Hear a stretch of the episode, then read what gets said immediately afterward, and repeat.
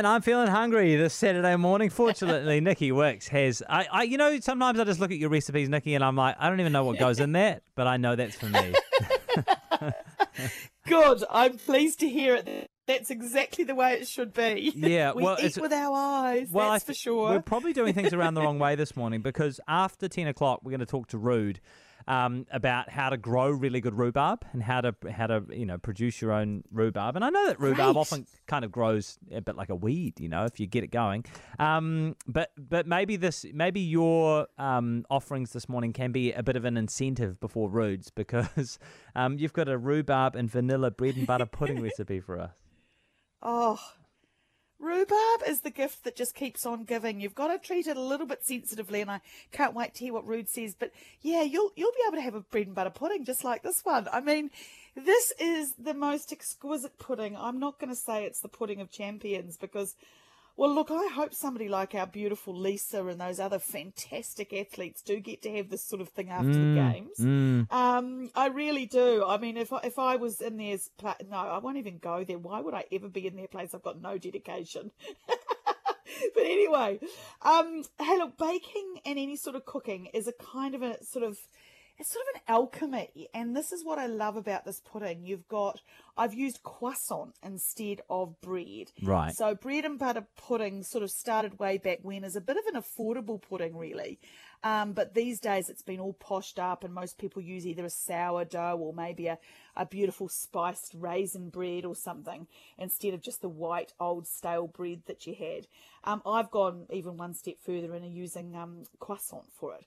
But you also pour over this mixture of milk and cream and eggs that forms a custard around it, and it's just like magic. I can't tell you. Um, I don't love a pudding too sweet. I've got to tell you. So I love the sharpness of rhubarb in this pudding. It just works really well. But I'm going to run you through it. Super super simple to make. Okay. You want the oven on 160, which is just a little bit um, lower than, than than sometimes we bake things at, because a custard you don't want it to split out, which happens at a high heat. Um, butter a sort of medium sized oven proof dish for the, the kind of quantities I'm talking about. This will serve about six or eight or about, you know, one or two if it's you and I. Um, slice each croissant into about two to three, sorry, three to four sort of thick slices. Butter each slice of those. Um, you don't have to go crazy on the butter, but don't be mingy with it either. Um, and pack that into the prepared dish and then um, this would rounded side up, scatter or tuck bits of rhubarb all through it. And I've used about a cup of chopped rhubarb. Um, and then in a really large bowl, you just want to whisk together um, 300 mils of milk, 300 mils of cream. You can use just milk for this too, Jack, but I like to make it a bit richer. Four, as I would, uh, four large eggs and about half a cup of sugar. You could also put a bit more sugar in if you like things a bit sweeter. But as I say, I really don't. So it's, you know, it's just beautifully sweet enough. One tablespoon, yes, I said tablespoon, um, of vanilla extract and whisk all of that up because that's going to be our custard.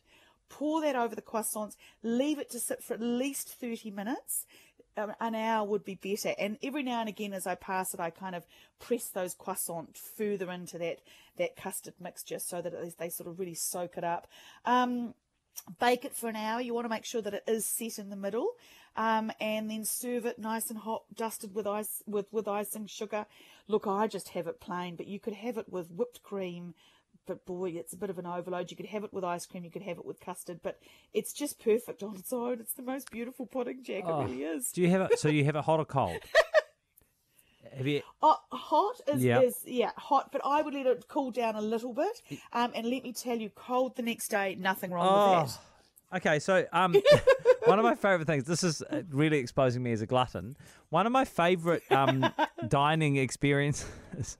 I'm going to sound. This is going to make me sound very common.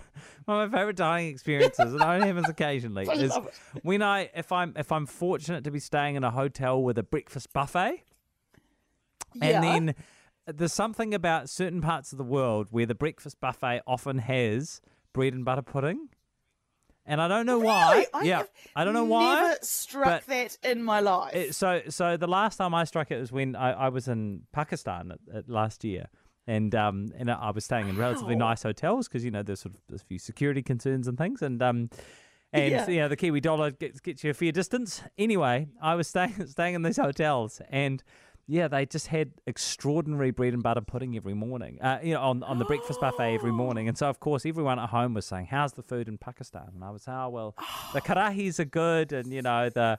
The the dals are delicious, but I tell you what, nothing goes past the bread and butter pudding. the mountains Oh of bread and oh butter pudding for breakfast.